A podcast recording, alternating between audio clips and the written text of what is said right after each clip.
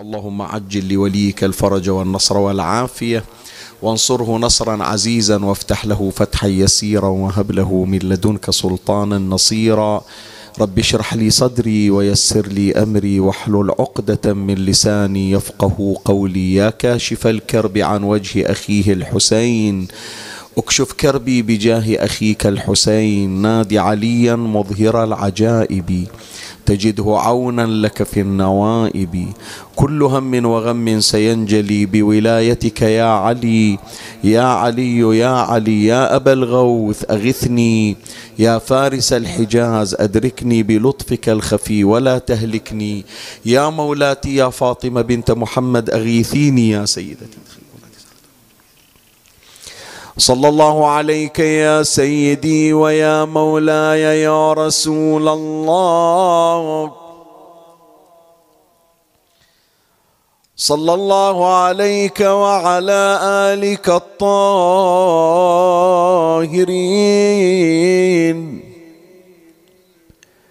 فاز من اعتصم بكم وأمنا من لجأ إليكم.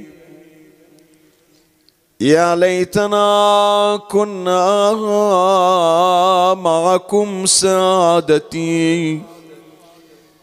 فنفوز فوزا عظيما.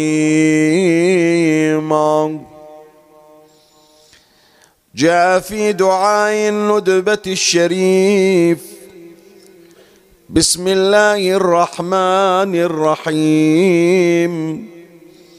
اللهم صل على محمد وآل محمد وعجل فرجهم وبعض كلمته من شجرة تكليما وجعلت له من أخيه ردءا ووزيرا برحمتك يا رحم الراحمين. وصلى الله على سيدنا ونبينا محمد وآله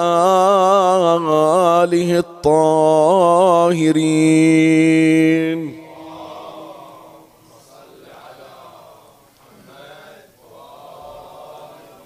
اللهم صل على محمد وآل محمد. اللهم صل على محمد وآل محمد. وأجل فرجهم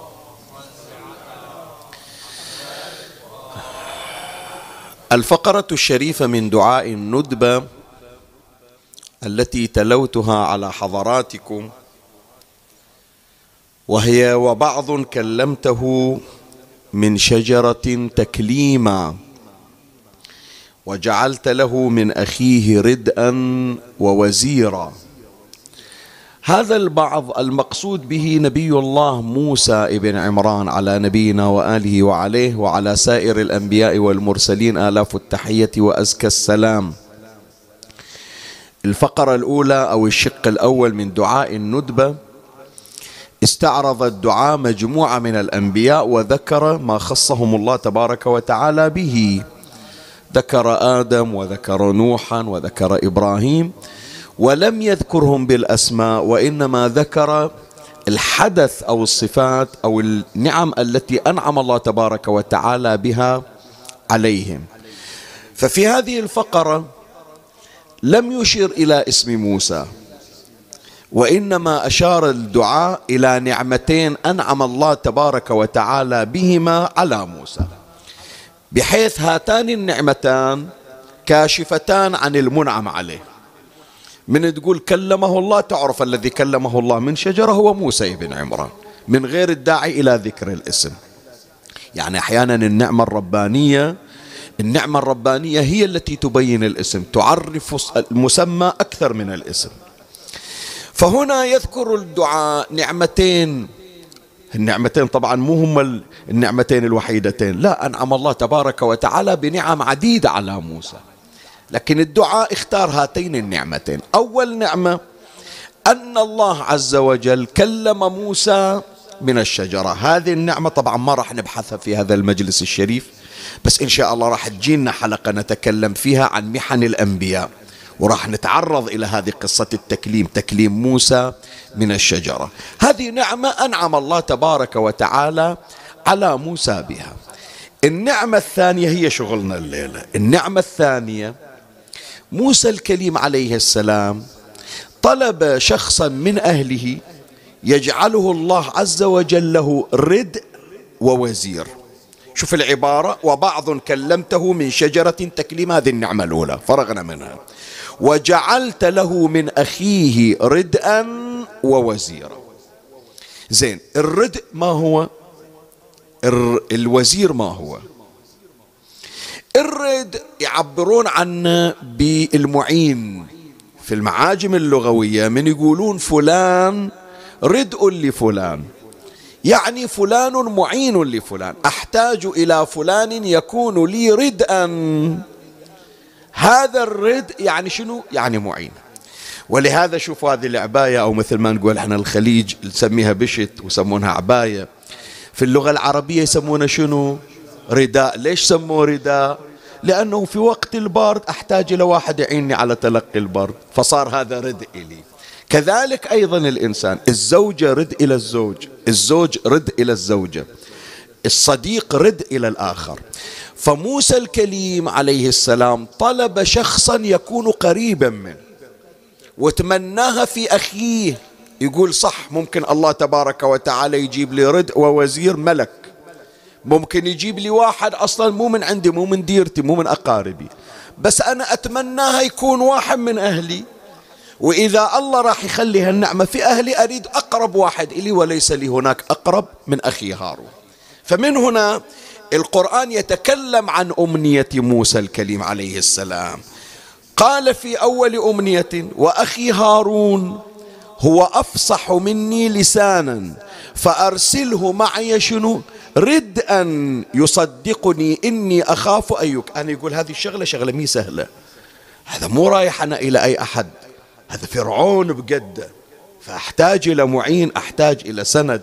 مع العلم الله تبارك وتعالى زود موسى بالمعاجز من ضمنها العصا. وهذه العصا حكاية مستقلة. يعني إحنا إلى الآن ما نعرف عن خصائص وقضايا وما صنعته العصا التي أنعم الله تبارك وتعالى بها على موسى.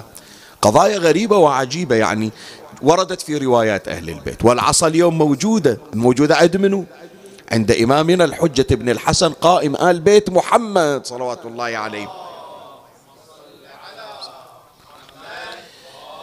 فمع ما عند موسى من معاجز وهذه العصا الربانية التي فيها أسرار لا يقول أريد واحد يعاونني مو عصا ولا غير عصا أريد أخي. فأول أمنية طلب أن يكون له معينا اللي عبر عنا القرآن بالرد.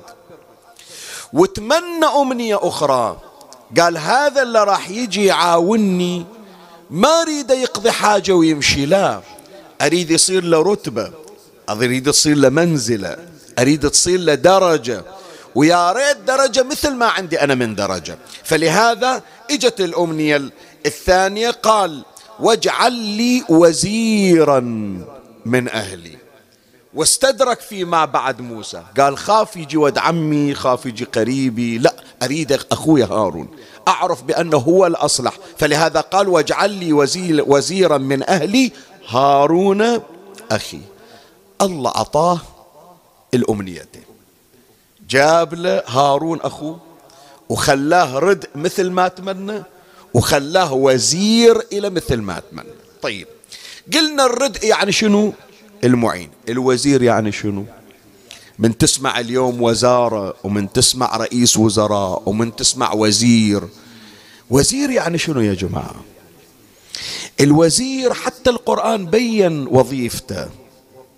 المهام كلها مهام الدولة أي دولة كانت مهام الشعب مهام الناس تقع على عاتق الحاكم الذي يحكم. ولأن المهام جسام فيوزع المهام ويوزع هذه الأمور الثقيلة على أناس يتحملون وزره. فلهذا المحاسبة يقول منه من يحاسبون يقول صار تقصير. تقصير في الكهرباء تقصير في الأمن تقصير في كذا. يجيب منه الوزير. ليش؟ لأنه تصدى وتحمل وزر هذه المهمة. فلهذا شوف عبارة موسى تبين معنى الوزير ما هو. قال واجعل لي وزيرا من أهلي هارون أخي أشدد به أزري. المهمة هذه اللي طايحة علي أريد واحد يتحملها وياي يتقلدها وياي. زين. فأعطاه الله تبارك وتعالى ما يتمنى. أعطاه أخاه وجعله عونا اللي عبر عنه القرآن بأنه رد ووزره وجعله وزيرا لموسى. فهارون إلى موسى ردء ووزير. الليلة هذه يا إخواني إحنا أيضا جايين عاقدين المجلس وحاضرين في محفل نذكر به ردءا آخر ووزيرا آخر. فكما أن لموسى عليه السلام ردء ووزير وهو هارون هناك ردء ووزير لنبينا محمد صلى الله عليه وآله.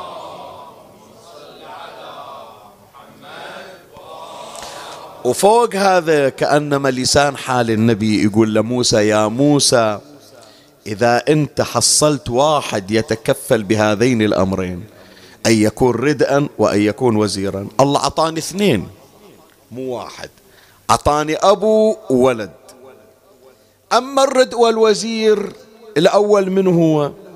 أمير المؤمنين سلام الله عليه. هو وزير محمد صلى الله عليه وآله. وهو عونه هو ردءه وشتان بين هارون لموسى وعلي لمحمد صلوات الله عليهما وآلهما. وأيضا يا إخواني كما كان علي عونا لرسول الله فإن أباه صاحب هذه الليلة أبو طالب أيضا هو عون للنبي قبل أن يكون أمير المؤمنين سلام الله عليه عونا لرسول الله. زين واحد يقول شيخنا طيب يعني أبو طالب هو الرد وعلي هو الوزير؟ لو لا العكس. الواقع كلاهما ردء ووزير. وهي الليلة ضيفوها يا إخواني يمكن معلومة جديدة لكم يستحقها صاحب هذه الليلة يستحقها صاحب هذا المحفل يستحقها صاحب هذه الذكرى. هل تعلم يا حبيبي بأن أبا طالب هو وزير رسول الله صلى الله عليه وآله؟ لا شيخنا علي وزير رسول الله. أنت أخي ووزيري وخليفتي. أبو طالب إيش جاي بيصير وزير لا. أبو طالب كان وزيرا لرسول الله. ولما فارق الحياة جاء أمير المؤمنين سلام الله عليه ليحتل محل أبيه وبزيادة وبمضاعفة. طبعا ما وصل أبو طالب إلى مرتبة الإمامة وصل لها علي. وما وصل أبو طالب لأن يكون نفس رسول الله وصل لها علي. لكن المهام التي كان يتولاها أبو طالب أن يكون ردءا للنبي يعني عونا له. ووزير فالمهام اللي كانت على عاتق النبي كان يؤديها أبو طالب. بعد رحيل أبي طالب إجا الولد يكمل ما قام به الأب. فإذا إذا كان لموسى ردء ووزيره هو منه تتذكر منه هارون. زين رسول الله له ردآن ووزيران من هم؟ أبو طالب الوالد وعلي بن أبي طالب الولد.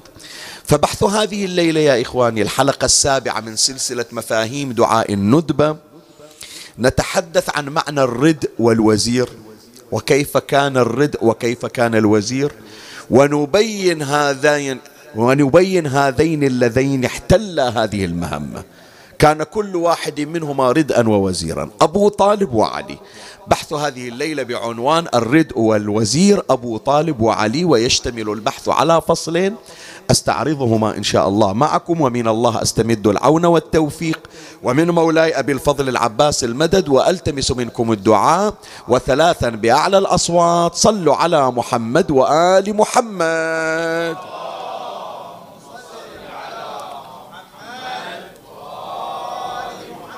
اللهم صل على محمد وآل محمد وعجل فرجه. اللهم صل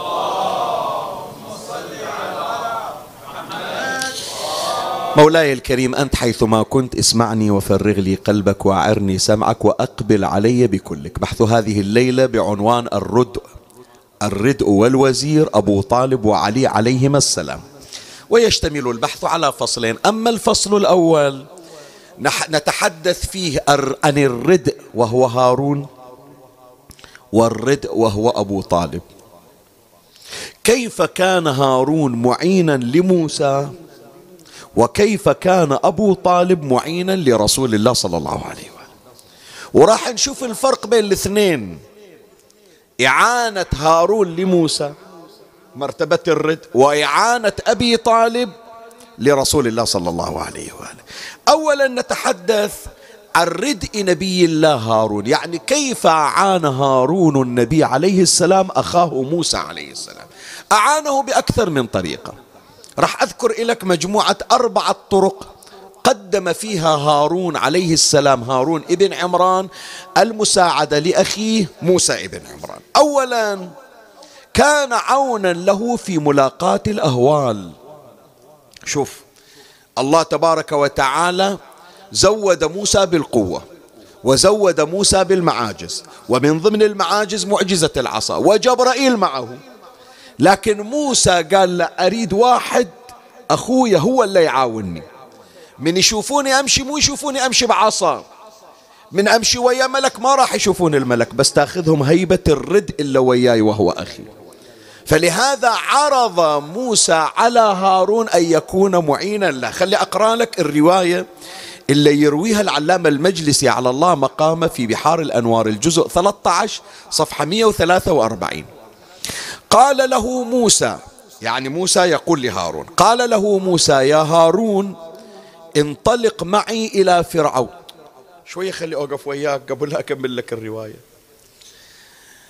موسى الكليم عليه السلام إحنا تعرضنا إلى القصة مختصرا فيما تقدم من محاضرات ومجالس شريفة. وذكرنا بأن موسى لما لكز الفرعوني وقتله وصدر أمر من فرعون بأن يرسل ذباحين لذبح موسى.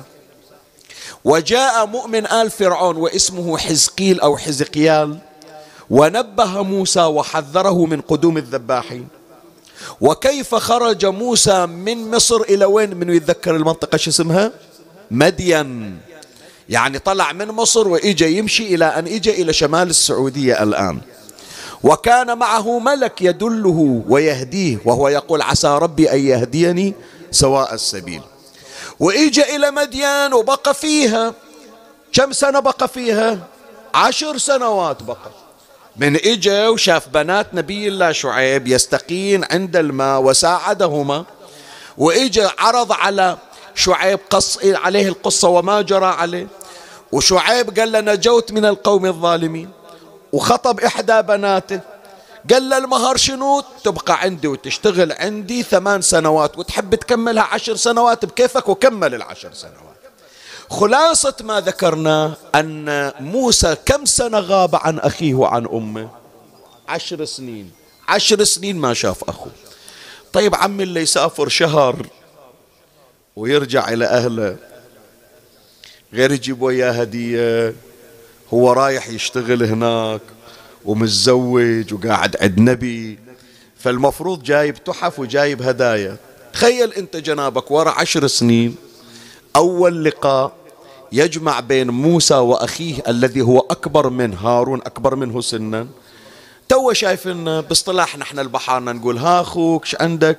قال يلا برز روحك. خير. قال مش وياي نروح إلى فرعون؟ حتى ندعو. أي فرعون؟ عشر سنين انت طالع وهو مرسل لك ناس تذبحك الآن ورا عشر سنين اللي شارد من عنده نرد نروح لو تاخذني وياك حتى يذبحك ويذبحنا وياك. هذا ورا عشر سنين. أول لقاء. التحفة مالت موسى. هي ترى من نقول تحفة وهدية. ترى صدق تحفة وهدية يعني. بهذا الموقف الذي قام به هارون صار ردءا صار وزيرا صار نبيا. اليوم إحنا نذكره يا جماعة ليش؟ لهذا الموقف البطولي الذي قام به. فانت تخيل جنابك أول لقاء بعد عقد من الزمن موسى يطلب من أخيه الأكبر أن يمضي معه إلى قصر فرعون. مو من بعيد لا يدخل ويوقف قدامه. ويقول له من بطل عنا؟ من منجوز من عنده؟ نوقف على راسه. كل يوم ندعو حتى لو يقتلنا. ندعوه إلى عبادة الله. زين منو يقبلها اليوم؟ سؤال منو يقدر منو يقبلها يعني؟ شو انت جايب طلايبنا روح ارجع ديرتك واسكن هناك وفكنا بالبلاويك. لا هارون يختلف. خلي أقرأ لك الآن الرواية. قال له موسى يا هارون انطلق معي إلى فرعون فإن الله عز وجل قد أرسلنا إليه. هارون شو يقول الآن؟ شوف إيش قال. فقال له هارون سمعا أكبر بعد شلون؟ الله مثل ما عطاك عصبي يعطيني أنا لو ما بيعطيني. بيجيب لنا جيش من السماء بروحنا نروح ويانا. أحد ما سأل عن التفاصيل. قال هو يعتقد طبعا يعني لأنه من سلالة أنبياء. فيعرف بأنه موسى من يقول الله أرسلني يعني مزود بمدد إلهي. ما سأل عندنا مدد لو ما عندنا ما سأل أحد بيساعدنا لو ما بيساعدنا. زين أنت يا موسى جاي والعصا بإيدك والمعجزة عندك. أنا إلى الآن ما عندي معجزة. بيعطيني الله عصا مثل ما بيعطيك أدافع بها عن نفسي؟ لا مطلوب من عندك تكون مضحي. هذا الرد. لو أريد من عندك معاونة بعصا كان أطلب من الله عصا ثانية. لا أريدك أنت. شوف التسليم اللي عند هارون. فقال هارون سمعا وطاعة زين. خلنا نروح لشخصية ثالثة غير شخصية الإخوان الاثنين غير موسى وهارون. شخصية امرأة من هي؟ أم موسى وأم هارون اللي هي من فتحت عينها ويا موسى على المصايب. يعني هم مهددة بالقتل وهم يوم جابت الولد حطته بصندوق أو تابوت وألقته في النهر. وهالسنين هذا الولد بعيد عنها. مربينا غيره ويا ريت الا مربنا رحيم الا مربنا فرعون. وتاليها الولد يتشرد عشر سنين مي شايفت لنا وأول يوم الله يجمع هالأم أنا أدري الآن بعض الأمهات يسمعن هالكلمة ويمكن حرقة في قلوبهم. وأول يوم لقاء خلنا نعبر عنه بتعبير اليوم أول يوم بعد الإفراج. هو كان في أزمة عشر سنوات مهجر ملاحق. الآن رجع وراء العشر سنين. رجع وراء العشر سنين المفروض تقضي بقية أيامها ويا الولد تتونس بيتعوض ما فاتها. الآن مو يقول رايح للموت اللي طالع من عنده. مو أنا بروحي. كان ما أنت راضية بولد ولادك الاثنين رايحين. شوف المعاناة. وراح أذكرك الآن بمشهد ثاني تونا ذاكرين البارحة. بس خلي أكمل لك هذا الموقف هذا أولا. فقامت أمهما فصاحت وضجت وقالت أنشدكم الله أن تذهبا إلى فرعون فيقتلكما. ترى عشر سنين أنا قاعدة قلبي من مرض وقبل العشر سنين محسوب عندي ولد والولد ما قادر اضمه إلى صدري. الآن يوم اللي الله جاب هالولد اللي بياخذ الولد الثاني وأظل من غير أولاد ما قبلت. البارحة تتذكرون يا إخواني جبنا قصة إلى أم أخرى. شوف الفرق بين هالأم وذيك الأم. أم منو منو يتذكر؟ أحسنت أم إسماعيل. ذيك يوم اللي قال لها إبراهيم تبنين عريش مو أنا بعد الأبني أنتين اللي تبني. وما عندك غير قربة ماي وشوية تبر. يخلص دبري عمرك. ما قالت شلون؟ ولو دريت ما تزوجتك وانت بلشتني وأذيتني. ما بقلبك رحمة؟ قالت أأمر من الله أم من عندك؟ قال من الله. قالت إذا لا يضيعنا روح. إحنا في كفالة رحيم أرحم من عندك. هذيك أم إسماعيل. أم موسى لا بعد طاقة بالأخير. قالت ولد راح. بعد ياخذ الولد الثاني ما بي طاقة مصايب أخرى. زين هل خضع هارون لتوسلات أمه؟ انكسر قلبه على دموع أمه مع العلم أنه حنون وصاحب رحمة. قال لها يما أنت غالية. لكن هناك من رضاه فوق رضاك. أنا حبيتك وصرت إلك ولد بار بأمر من الله. الآن اللي خلاني بار بك يا أمي هو الذي يطلبني أن أمضي إلى فرعون. وأمر الله مقدم على أمرك. فلهذا الرواية تقول وقالت أنشدكم الله أن تذهب إلى أن تذهبا إلى فرعون فيقتلكما فأتيا ومضيا لأمر الله سبحانه. يقول له ما عليك خلنا نروح بشغلنا. ما بيقدر يوصل لنا بشيء؟ وإحنا وإن كانت أمنا غالية لكن الله تبارك وتعالى أغلى. فشوف العون وشوف الرد. ما قال إيش جابني روح دبر عمرك ثم أنت صاحب معاجز وأمي من وياها. الله ونبي هذا الردء الحقيقي. هارون هذا واحد من معالم وواحدة من صور ردء هارون إلى موسى عليه السلام. الصورة الثانية ردء فرعون العفو ردء ردء هارون لأخيه موسى في محاورة فرعون. هذه المعلومة يمكن أنا أول مرة أنا أذكرها. سابقا ما أذكر أني أنا متعرض إليها شوف الله تبارك وتعالى يقول على لسان نبي الله موسى عليه السلام رب اشرح لي صدري ويسر لي أمري واحلل عقدة من لساني. شنو يعني عقدة من لساني؟ يفقه قولي. يعني لساني مربوط العقدة الربطة إحنا نسميها. مو تمام؟ زين لسان موسى مربوط. شوية خلي أوقف وياك لأن هذا مطلب جدا مهم. يجون المفسرون وحتى بعض الرواة يحجون عن لسان موسى. بعضهم وهو أدنى الآراء ما نعتمد راح نعتمد الرأي اللي راح أذكره لك الآن.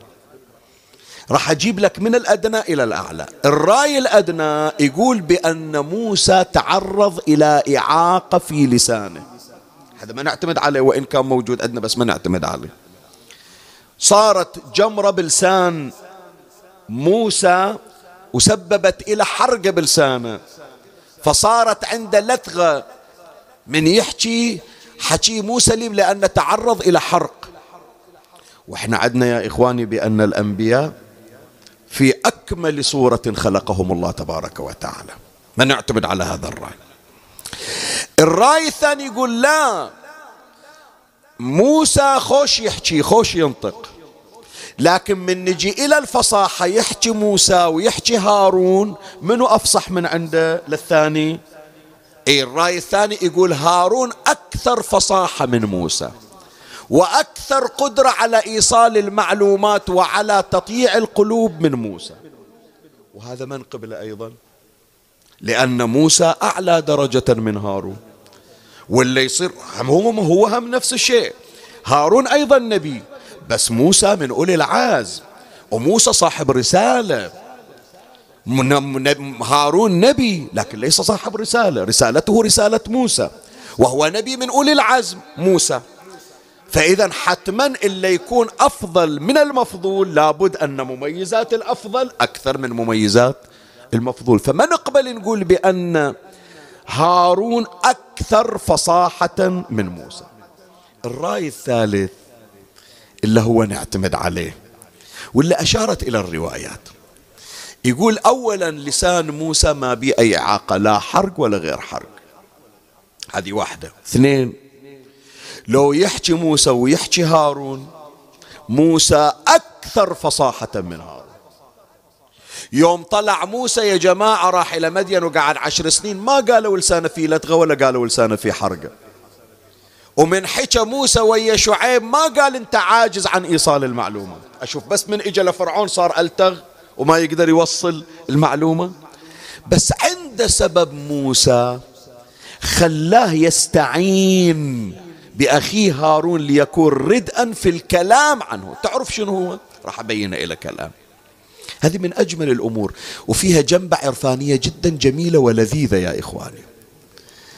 لما كلم الله تبارك وتعالى موسى ولما كلم موسى الله فصار موسى كليم الله. لم يطق موسى أن يكلم أحدا بعد أن كلم الله. شوية خلي أوقف وياك وتأمل. افتح لي مسارب قلبك قبل أن تفتح لي أذنك. الذي تعلق بكلام الله شلون تالي عقب ما كان يقعد في جلسات يتكلم فيها مع الله يتكلم ويا منو؟ مو ويا مخلوق عادي. ويا منو؟ ويا اللي يقول أنا ربكم الأعلى. فإجا هارون طلب من أخيه موسى قال له أخويا أنت الله شرفك بالتكليم. ما يناسب أنت تحكي ويا فرعون وإن كان في مرضاة الله. اللسان الذي يخاطب الله والله يخاطبه. تاليها يقولون عقب ما خاطب الله خاطب فرعون. ما يست... هذا ما يستحق. لكن خلني أنا نيابة عنك أتكلم بالكلام الذي تريد أن تتكلم به. خلي أنقل إليك العبارة. الشيخ الصدوق يذكر القضية. زعيم وسلطان العلماء شيخ الصدوق. شيخ الصدوق يذكرها. الرواية في بحار الأنوار الجزء 13 صفحة 64 في قول موسى واحلل عقدة من لساني يفقه قولي. قال يقول إني حط بالك للعبارة إني أستحي أن أكلم بلساني الذي كلمت بك كلمتك به غيرك. يعني أنا كنت أحكي وياك تاليها اللسان اللي أحكي ويا ربي فيه أحكي ويا فرعون بيه ما ما أقدر. من أتذكر لذة تكليمك لي لذة تكليمك لي ولذة تكليمي لك يا رب. ما أريد أكلم أي أحد. أن أكلم بلساني الذي كلمتك به غيرك فيمنعني حيائي منك عن محاورة غيرك. فصارت هذه الحال عقدة على لساني. يعني لسان موسى يا جماعة ما بي إعاقة ولا هو ناقص بيان. بس كل هذا متى صار؟ هذا عقب ما رجع بعد أن كلم الله وكلمه الله عند الشجرة. كل ما يريد يحكي ويا أحد يقول لسان. الله. شوف شوف شوف شوف أهل البيت سلام الله عليهم فتحوا لنا. فتحوا لنا أبواب. هذا ببركة أنوارهم سلام الله عليهم. الرواية ثنتين. اسمع إيش أقول لك. الرواية ثنتين. مرة يذكرونها عن الحوراء زينب. سلام الله عليها. شوف وين وديتك إحنا نحكي عن موسى وهارون. شو ودانا لزينب؟ بس هي أنوارهم. مرة تجي الرواية عن زينب ومرة تجي الرواية عن منو؟ عن باب الحوائج أبي الفضل العباس سلام الله عليه. يقول لها زينب قولي واحد أمير المؤمنين. قالت واحد. قال يا زينب قولي اثنان. سكتت. قولي اثنان. ما تحكي. زينب قولي اثنان. قال. قالت إن لسانا نطق لله بالوحدانية لا يبتغي له شريك. نفس الكلمة اللي قالتها زينب قالها أبو فاضل في تعليم أمير المؤمنين لأبي الفضل. الروايتين عندنا واحدة إلى زينب واحدة للعباس. شوف عمي هذا ما نحكي على الحسين شرف الحسين وحد ما نحكي على الحسن شرف الحسن وحد نحكي عن مولاتي زينب وعن أبي الفضل. عندهم خصلة من خصال نبي الله موسى الكليم. نفس القضية اللي نحكيها. يقول مو ما أعرف أنا أحكي ويا فرعون أعرف أحكي ويا فرعون. لكن لسان كنت أكلم الله به ويكلمني. تاليها أترك لساني. يحكي ويا واحد مثل فرعون اللي يقول أنا ربكم الأعلى. باكر أقول هاللحمة بلا بحلقي مثل ما حكت ويا الله حكت ويا فرعون. ما أرضاها. يمنعني الحياة. خلي أكمل لك العبارة.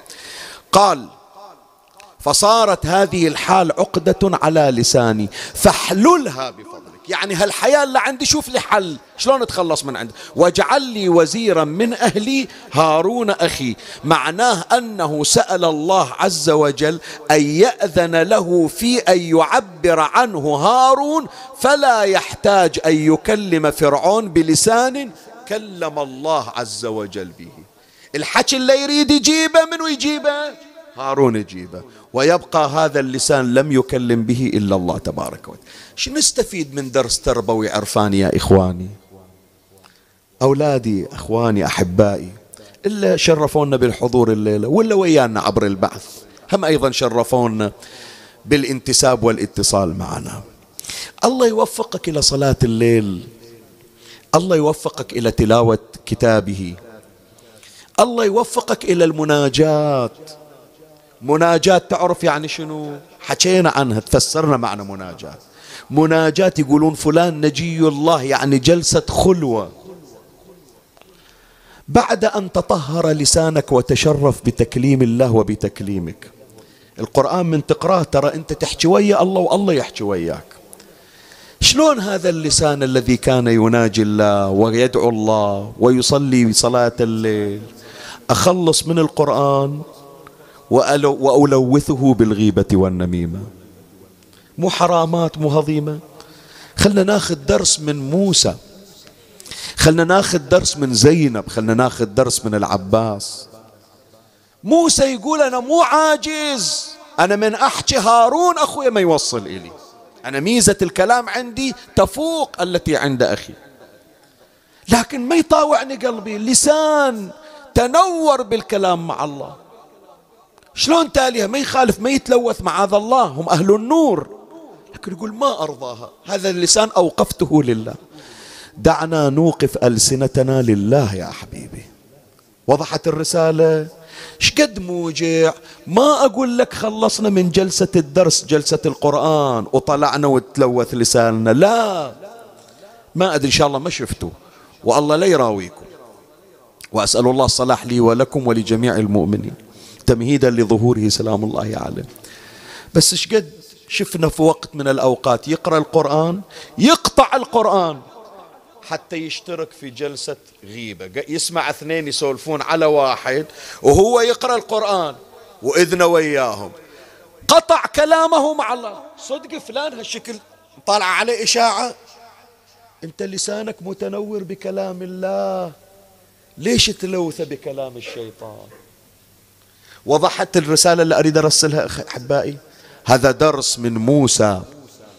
يعلمنا بأنه شوف من تحضر في مجلس من تباشر النعي وتقرأ ويا الخطيب. يعني خلاص لسانك تلبس بذكر الحسين. من تتوفق إلى صلاة الليل من تفتح القرآن ولو بمقدار سطر. خلاص لسانك صار مو مالك مال الله. لا تخلي الشيطان يستعير لسانك. ويسمون هذا لسان إبليس. معاذ الله. اللهم اجعل لساننا لا ينطق إلا بما نطق به محمد وآل محمد صلوات الله عليه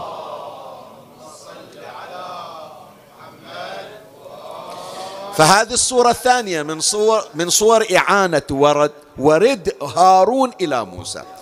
أعانه في ملاقاة الأهوال.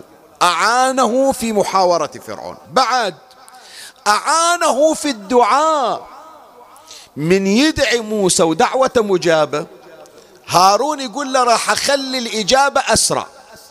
بدال ما تصير دعوة من واحد من نبي واحد تصير دعوة من نبيين من موسى وهارون. الرواية في بحار الأنوار جزء 13 صفحة 135 قال الإمام موسى الكاظم عن نبينا محمد صلى الله عليه وآله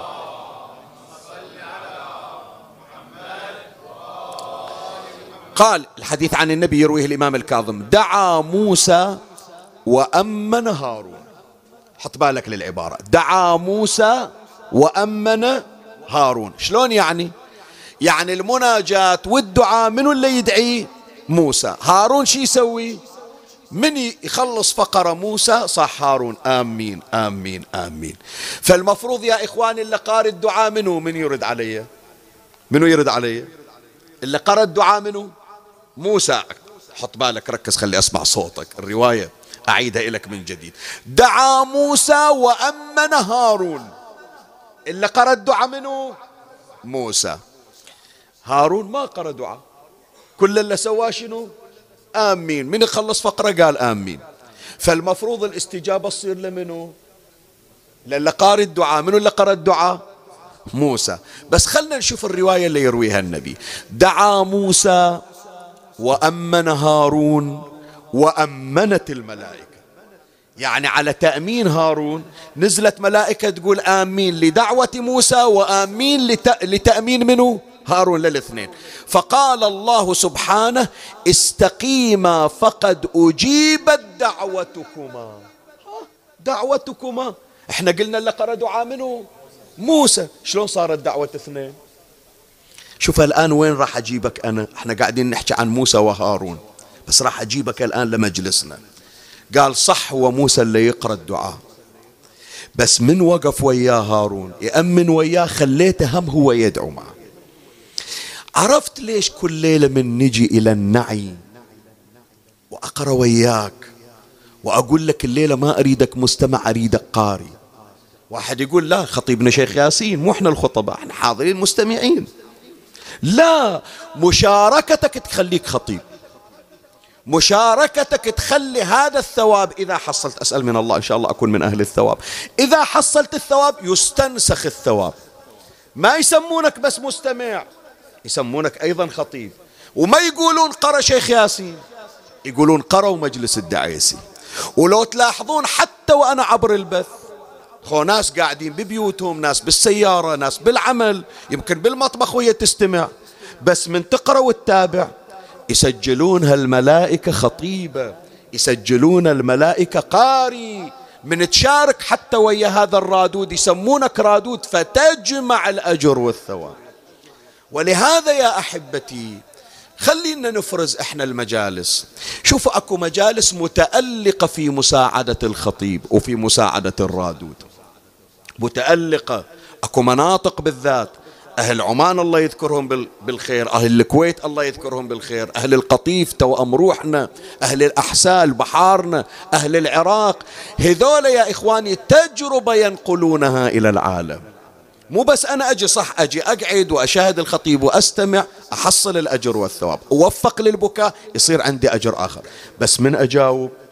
لا. تالي هالأثر ما يطلع بس من الخطيب. يصير الأثر مشترك مثل ما بينا إلا دعا موسى لكن كان هارون يشارك وياه والملائكة تشارك ويا موسى وهارون فصارت الاستجابة لمن؟ للمجموع لموسى وهارون والملائكة أقرأ لك الرواية من جديد حتى يثبت المعنى قال موسى دعا موسى وأمن هارون وأمنت الملائكة يعني ثلاثة أقسام. فقال الله سبحانه استقيما فقد أجيبت دعوتكما ومن غزا في سبيله ومن غزا في سبيلي استجبت له إلى يوم القيامة. فأنت حتى مشاركتك في دعاء تشارك. نفس الآن هذا تونا قارين دعاء التوسل. تمام؟ يا وجيها عند الله. ليش أخلي بس هو القارئ يقرأها؟ من أردد وياه أصير أنا قارئ أيضا. راح يجينا ليلة القدر في دعاء الجوشن. مئة فقرة شو نقول؟ سبحانك يا لا إله إلا أنت. الغوث الغوث. سجلوك أنت قارئ الدعاء وإن كنت متابع. فهكذا يا إخواني من تعطي حيوية إلى الفقرة الإيمانية تسجل بأنك قارئ لها كما سجل هارون قارئ لدعاء موسى عليه السلام. هذه صورة ثالثة من صور إعانة هارون إلى موسى. الصورة الرابعة شوف التسليم اللي عد هارون. يذكرنا بواحد من نوقف نزوره نشهد له بالتسليم. أشهد لك بالتسليم. من هو؟ إيه فدوة إلى تروح مولاي. إن كان هارون ردءا لموسى فردء الحسين من هو؟ أبو الفضل العباس سلام الله عليه. تشهد له بالتسليم؟ تعال شوف التسليم عند هارون. الرواية عن الإمام الباقر عليه السلام في بحار الأنوار الجزء 13 صفحة 180 قال موسى لقومه يا قوم ادخلوا الأرض المقدسة التي كتب الله لكم. طلعوا من مصر وأغرق الله فرعون وإجوا يمشون إلى أن وصلوا الأرض المقدسة فلسطين. هناك بفلسطين أكو أشرار جبارين يسمونهم العمالقة ويسمونهم الجبارين. أول ما وصل موسى ويا بني إسرائيل إلى فلسطين الله قدام. وين؟ ندخل الأرض المقدسة. قالوا إيه ندخل الأرض المقدسة. إحنا تركنا بلادنا على حساب جبار واحد وهو فرعون. نروح إلى جبارين روح إحنا ما نروح وياك. إنها هنا قاعدون نقرأها الرواية عن الإمام الباقر عليه السلام. قال موسى لقومه يا قوم ادخلوا الأرض المقدسة التي كتب الله لكم. قال فعصى فيما بعد. قال الإمام فعصى أربعون ألف. كلهم قالوا ما ندخل. إحنا يا الله طلعنا من مصر. شو يدخلنا الآن نرد ندخل في معارك أخرى. وبالفعل ما دخلوا ويا موسى ولا دخلوا ويا هارون. دخلوا تالي ويا يوشع ابن نون. دخلوا تالي ويا يوشع ابن نون. منو اللي ثبت وياه سلم وياه؟ الردء ماله منو هو؟ هارون عليه السلام. قال الإمام الباقر فعصى أربعون ألفا وسلم هارون وابناه ويوشع ابن نون وكالب ابن يافثة. هذول الخمسة هارون شبر شبير يوشع بن نون وصي موسى واحد اسمه كالب من المؤمنين. خمسة اللي ثبتوا ويا موسى. من أصل كم نفر؟ من أصل ستمية ألف. أربعين ألف أول وجبة لما قبلوا يدخلوا. وصار العدد في تناقص في تناقص. إلا سلموا ولا ثبتوا ويا. موسى أولهم منو؟ هارون. وهارون لما سلم ويوشع بن نون لما سلم وكالب لما سلم وشبر وشبير ابناء هارون لما سلموا وشافوا التسليم من هارون. ابتدأوا شوي يطاوعون موسى. فأشهد لك بالتسليم تشهدها للعباس. وتشهدها إلى مسلم ابن عقيل اتذكر بأن هذه خصلة الأنبياء التي كانت عند هارون. زين أنا ذكرت لك الآن أربع من صور الرد هارون لموسى. جاء نبينا محمد صلى الله عليه وآله.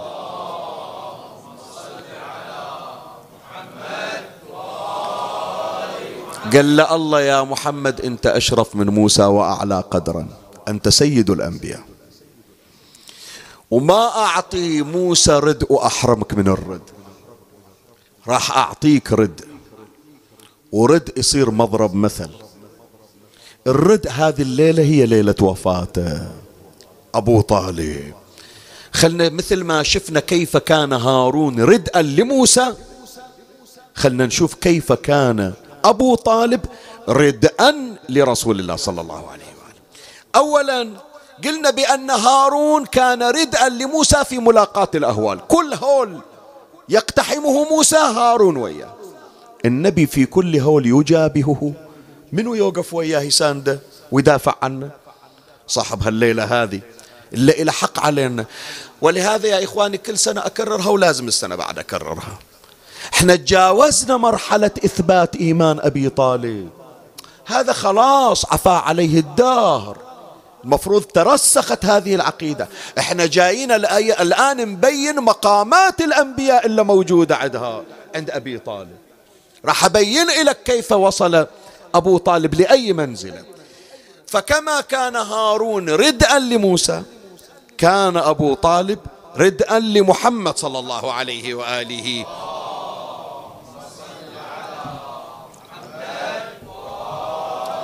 كيف كان ردءا للنبي في ملاقاة الأهوال؟ الرواية في بحار الأنوار الجزء 35 صفحة 87 قال صلى الله عليه وآله إن الله أمرني أن أدعو إلى دين الحنيفية. كان قاعد يسولف ويا عم أبو طالب. وأبو طالب عنده حرص وخوف على النبي. وقال له يا محمد ترى لو تعرف ذولا قد هم أوباش وش قد مبيتين إلك؟ ما يخلوك. لا تقول واحد منهم عمي أبو لهب ولا تقول ذولا أقاربي ما يعرفون. وأنا خايف عليك. النبي صلى الله عليه وآله أعلن بصمود أنه سوف يدافع عن هذا الدين. إن الله أمرني أن أدعو إلى دينه الحنيفية وخرج من عنده مغضبا. طلع من عند أبي طالب مغضب. ليش؟ قال ما يهموني هم. أدري يا عمي أنت من حرصك علي. أبو طالب نادى النبي. قال له محمد تعال خاف تقول ما وياك أحد. ترى هارون مو أحسن من عندي. ترى أنا وياك مساند إلك. وإحنا جايين من أبويا عبد المطلب. كنا ننتظر هاللحظة الذي نس... التي نساندك فيها. بس أنا من حرصي عليك. خلنا نسمع إيش قال أبو طالب للنبي. قال وخرج من عنده مغضبا فدعاه أبو طالب. وطيب قلبه ووعده بالنصر. قال له ما راح يصير هارون أحسن من عندي ومدافع عن موسى أحسن من دفاعي عنك. وطيب قلبه ووعده بالنصر ثم أنشأ يقول والله لن يصلوا إليك بجمعهم حتى أوسد في التراب دفينا. فاصدع بأمرك ما عليك غضاضة وابشر بذاك وقر منك عيونا. ودعوتني وزعمت أنك ناصح فلقد صدقت وكنت قبل أمينا وعرضت دينا قد عرفت بأنه من خير أديان البرية دينا. صلوا على محمد وآل محمد.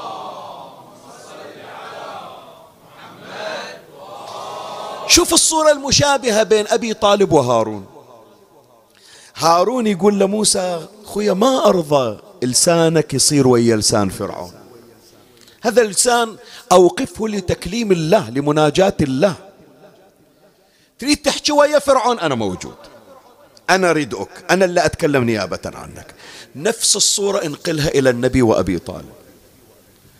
يقول له يا محمد أنت أطهر الخلق أنت أشرف الخلق. تاليها تحكي ويا أبو جهل؟ تاليها تحكي ويا أمية ابن خلف؟ تاليها تحكي ويا عقبة ابن أبي معيط؟ تاليها واحد تو حش السامع والمكان حشس مسامع مولاي الحجة عجل الله فرجه وأني أذكر هالعبارة بعد لسانه ملوث بالخمرة. وتوقف تحكي وياه أنا أرضاها عليك.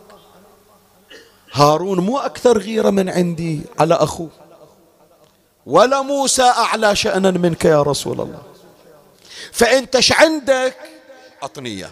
أنا لا أروح أوقف أدافع عنك وأحكي وياه. ولساني هو لسانك. عرفنا الصورة اللي ذكرناها بين هارون وموسى. شلون كان بديل لموسى في مخاطبة فرعون؟ أبو طالب كان بديلا لرسول الله صلى الله عليه وآله في مخاطبة أولئك المشركين. خلي أقرأ لك ما يذكره آه، السيد الأمين سيد محسن الأمين على الله مقامه في أعيان الشيعة. قال أبو طالب للنبي صلى الله عليه وآله في كتاب أعيان الشيعة الجزء الثامن صفحة 115 قال يا ابن أخي إن قومك قد جاءوني فقالوا لي كذا وكذا. حتى الكلام البذيء اللي يقولونه يخاف أبو طالب أنه ينقله يخاف على مسامع النبي. فقالوا لي كذا وكذا. فظن رسول الله أنه قد بدا لعمه فيه بدا. فقال يا عم والله لو وضعوا الشمس في يميني والقمر في شمالي على أن أترك هذا الأمر ما تركته حتى يظهره الله أو أهلك فيه ثم استعبر باكيا. يعني تأذى قال ما تمنيت هذا يصير. نزلت دمعة النبي صلى الله عليه وآله وأبو طالب وشايف دمعة النبي آه يابا ثم استعبر باكيا وقام وولى. تو ماشي. قال فلما ولى ناداه أبو طالب أقبل يا ابن أخي. فأقبل راجعا. فقال اذهب يا ابن أخي فقل ما أحببت. إيش تحب تقول؟ لا تقول ما عندي أحد. عندك أبو طالب. اذهب يا ابن أخي فقل ما أحببت. فوالله لا أسلمك لشيء أبدا. اللي يجي يوصل إلك أول يسحق على جثة تالي يوصل إلك. تدري ثلاث سنين النبي في شعب أبي طالب بين الجبال؟ هذه يذكرها العلامة المجلسي وغير العلامة المجلسي. النبي يريد يحط راسه وينام. والناس سهرانين لأنهم يترقبون المباغتة والمهاجمة. تدري شو يسوي أبو طالب؟ اسمع شو أقول لك الليلة هذا من حق أبي طالب أن نذكرها. يجيب أولاده الأربعة عنده أربعة أولاد طالب وعقيل وجعفر ومنو؟ وعلي. يقول صيروا داير ما دار ابن عمكم. ويصيرون واحد عند الراس واحد عند القدمين واحد على اليمين واحد عند الشمال. ويجي أبو طالب وينام بصف النبي ويعطي ظهره للنبي. النبي نايم وراه الجبل وقدامه أبو طالب عاطنا ظهره ومست... ليش؟ حتى إذا إجا سهم في الليل يقول يوقع بقلبي ولا يصل إليك يا رسول الله. أفديك بنفسي وأفديك بأولادي. الليلة راح الرد راح. الليلة راح المعين. الليلة اللي كان يدافع عن النبي فارق الحياة. الليلة حتى الملائكة بكت على أبي طالب. إيه جبرائيل بنفسه اخرج يا محمد فقد مات ناصرك. راح. راح. هارونك يا محمد راح. أقرأ لك الرواية. اللي هي خاصة بوفاة أبي طالب. يرويها العلامة المجلسي أعلى الله مقامه في بحار الأنوار الجزء 22 صفحة 261 قال وتوفي قبل أن يهاجر النبي صلى الله عليه وآله بثلاث سنين. يعني قبل هجرة النبي إلى المدينة بثلاث سنوات مات أبو طالب. ولم يزل رسول الله صلى الله عليه وآله ممنوعا من الأذى بمكة. ما حد يتجرأ يوصل إلى النبي ما دام أبو طالب موجود. فو فوقي له موقا له عفوا ممنوعا من الأذى بمكة مو قلة يعني في وقاية. حتى توفي أبو طالب فنبت به مكة صاروا يتجرؤون عليه. أوجع قلبك الليلة. صاروا يجيبون الأوساخ ويخلونها على رأس النبي. والله لا أمرد قلبك الليلة.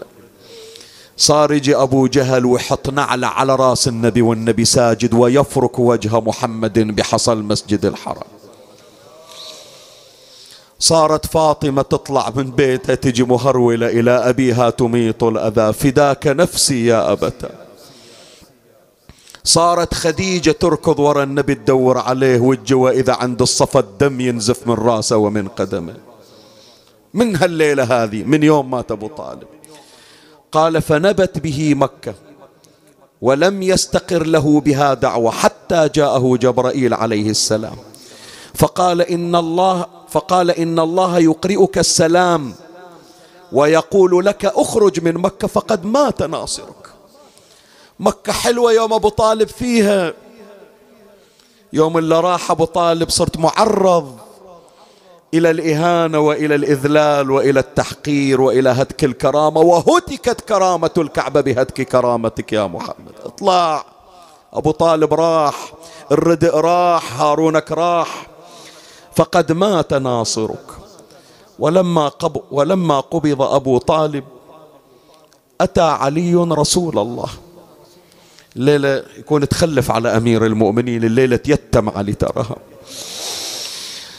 ولما قبض أبو طالب أتى علي رسول الله صلى الله عليه وآله فأعلمه, بمو فأعلمه بموته. فقال له امضي يا علي فتولى غسله وتكفينه وتحنيطه روح. جهز أبوك. مع العلم الأولاد الكبار موجودين. عقيل موجود طالب موجود جعفر موجود. لكن عمي أبو طالب صديق والصديق لا يغسله. إلا صديق مثله. امضي يا علي فتولى غسله وتكفينه وتحنيطه. فإذا رفعته على سريره فاعلمني. وأنا واقف بطريق الجنازة. قال ليش عندك يا رسول الله؟ قال بس جيب الجنازة وراح تشوف إيش راح أسوي. خلص تغسيل وتكفين وتحنيط.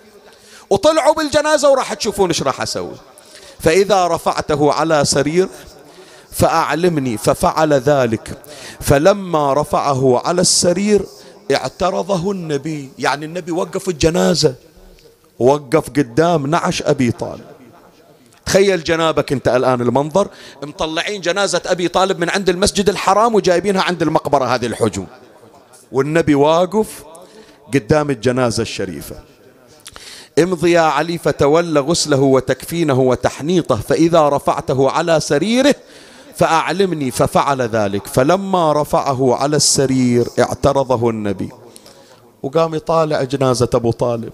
ويصيح وقال وصلتك رحم.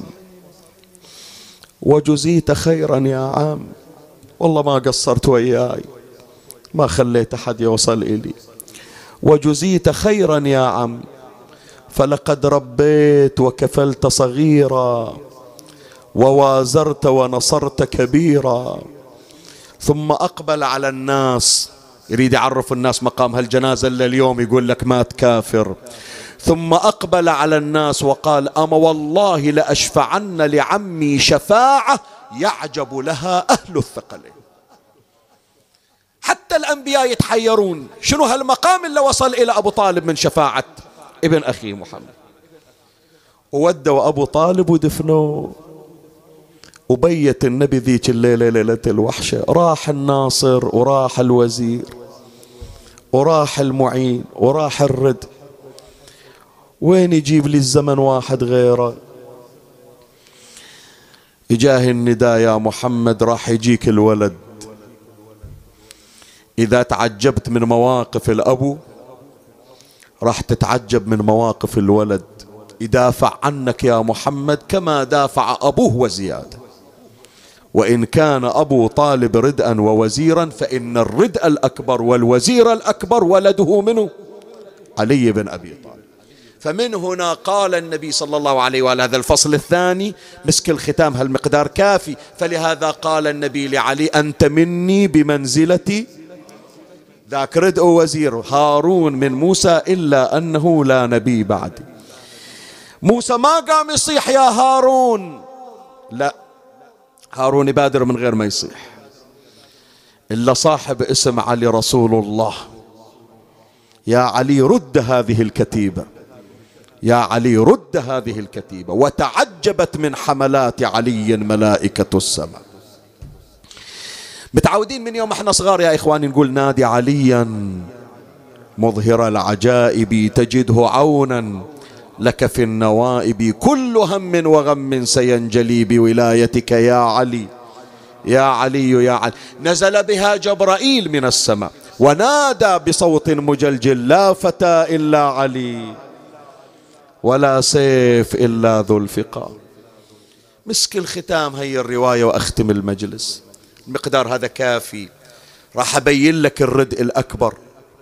وراح أبين لك الرزق الوزير الأكبر. ردء مو بس للنبي لا ردء حتى إلك أنت. من تصيح يا علي صار علي ردء إلك ومعين إلك يسمونه حلال المشاكل. الرواية يذكرها الشيخ الطبرسي أعلى الله مقامه في مجمع البيان الجزء الثاني صفحة 409 رواية عن الإمام الباقر عليه السلام. شوية أقرأها على راحة لأنها مؤلمة ترى. قال أصاب عليا عليه السلام يوم أحد ستون جراحة. شوف الستين الجراحة إيش سوت بجسد علي؟ من راسه إلى قدمه. أصاب عليا عليه السلام يوم أحد ستون جراحة. وإن النبي صلى الله عليه وآله أمر أم سليم وأم عطية دولة ثنتين يداوون الجرحى. أمر أم سليم وأم عطية أن تداوياه. راحوا ورجعوا. النبي سائلهم ها بشروا عالجتونا داويتونا؟ قالوا لا يا رسول الله. قوم شوف له صرفة. ليش انتون تداوون الجرحى؟ اسمع إيش قالوا ذول النسوان الثنتين أم سليم وأم عطية. فقالتا إنا لا نعالج منه مكانا إلا انفتق مكان آخر. عاد خلي هذا قدامك صورة جسد علي بذيك الساعة. يعني تقول هذه الضربة نشوف هي الضربة جدا شديدة. نخيطها من نخيطها؟ انشق صوب ثاني. جسم علي كله مبضع ستين طعنة وستين ضربة. إنا لا نعالج منه مكانا إلا انفتق مكان آخر. وقد خفنا عليه يعني راح يموت ترى ميت. وقد خفنا عليه. فدخل رسول الله صلى الله عليه وآله والمسلمون يعودون شوف وصف الإمام الباقر إلى جد علي. وهو قرحة واحدة. يعني جسمه كله من الراس إلى القدم بهالستين ضربة صار ضربة واحدة. وهو قرحة واحدة. فجعل يمسح بيده ويقول هي تحتاج من عندكم وأدري قلبك موجع لكن تحتاج من عندك إلى صلوات مرتفعة. قال النبي إن رجلا لقي هذا في الله فقد أبلى وأعذر وكان القرح الذي يمسحه رسول الله صلى الله عليه وآله يلتئم.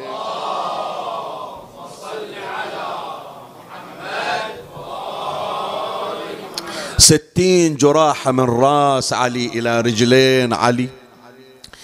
بس حط النبي صلى الله عليه وآله إيده من راسه إلى قدمه وإذا الجراح صارت تلتئم رجع جسد علي ليس فيه خدش واحد. ببركة مسحة النبي صلى الله عليه وآله. هنا قال أمير المؤمنين هذه العبارة نختمها. قال فقال علي عليه السلام الحمد لله إذ لم أفر ولم أولد دبر. تمنيت أكون رد إلى النبي وقد كنت. تمنيت أبويا يرتاح بقبره يقول ما تأذى محمد يوم مت. وإن شاء الله أبويا أبو طالب مرتاح.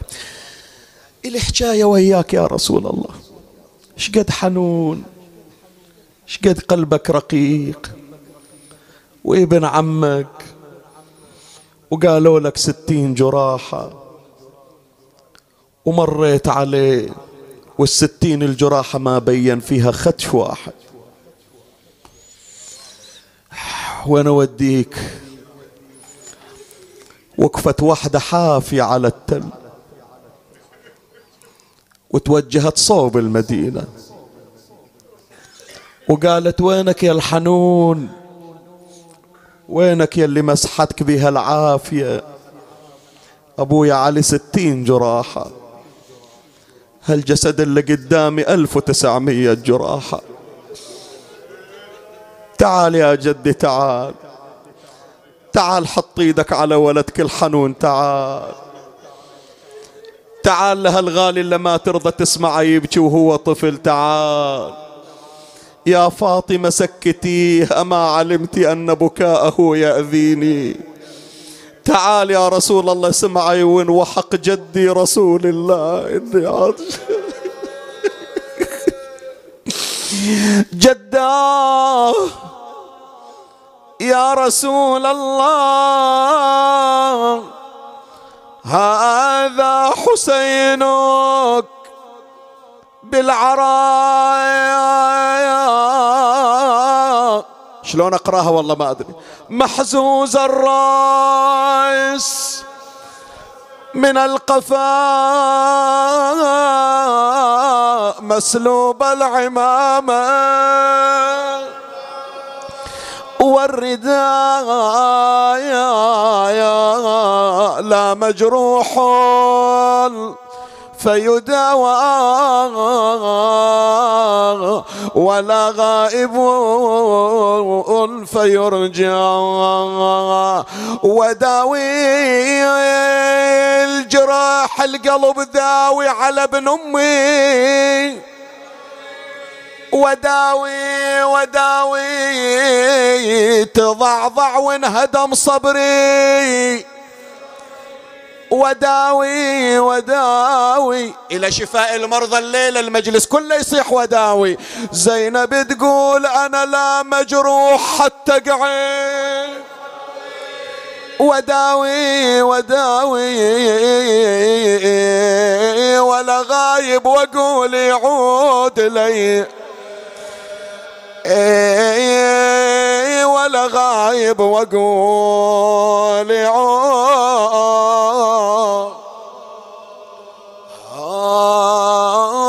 عاد لي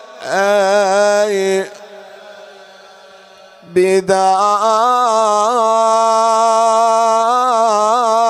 حاد الضعن بل الضعن. على راحة بداي وأنا قلبي على الخوان. بداي زينب تقول دريض خلى غسل حسين. بداي بداي وأشيل لا يظل جسمه رمي. اي وشيل لا يضل جسمه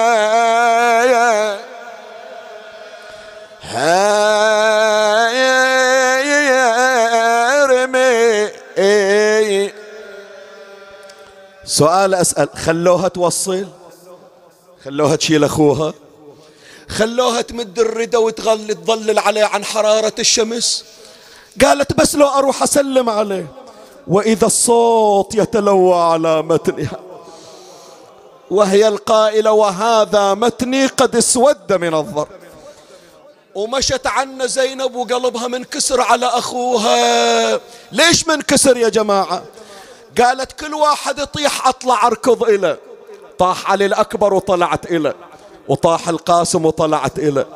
وابن أمي يوم طاح ما خلوني أوصل شقول الأم فاطمة. بيت الدعاء عمي كلنا نتذكر أيام آبائنا وأجدادنا وخلي المجلس حنة واحدة يا ابن أمي عتربان عفتك رمي. عيني العمى ولا أشوف ذيك المسي. يا خويا خليناك على الغابر عاري. مغسل في دماك والجيف انذاري روحي بقيت وياك والجيد مساري. أمشي ودير العين للغار. اقرأ يا ابن أم عمي الترباني يا ابن أم.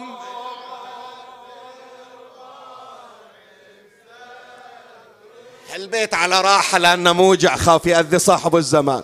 يا خويا أدري الخيل هشامت صدره. وبإيدي عالتربان وسات نحره وبمشيتي يا حسين حيرني أمرك.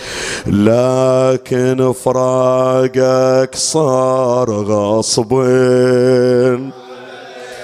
إيه يا ابن أمي عتربان عفتك. عيني العمى ولا أشوف ذيك المسير ومشت زينب والتفتت إلى الوراء يا كربلاء جثة ولينا غسلي. يا كربلاء لمي عظام وشفني. تقدمي يا كربلاء صلي عليه ليكون تبقى جثتي الوالي رمي. أنعم جوابا يا حسين. أما ترى شمر الخنا بالصوت كسر أضلعي. يا الله اللهم صل على محمد وآل محمد. اللهم سلمنا لشهر رمضان وسلمه لنا وتسلمه منا. فلا ينقضي عنا إلا وقد غفرت لنا. اكتبنا فيه من عتقائك من نار جهنم. اقض فيه حوائجنا وفرج همومنا واشف مرضانا. من كان محروما من الذرية يرزقه الذرية الصالحة. أصلح لنا في أولادنا وأبناتنا وأعراضنا بسترك الجميل يا رب العالمين. عجل اللهم فرج إمامنا صاحب العصر والزمان. شرفنا برؤيته وارزقنا شرف خدمته. ترحم على أمواتي وأموات الباذلين والسامعين والمؤمنين أينما كانوا. أوصل لهم جميعا ثواب هذا المجلس الشريف. وبلغهم ثواب الفاتحة مع الصلوات.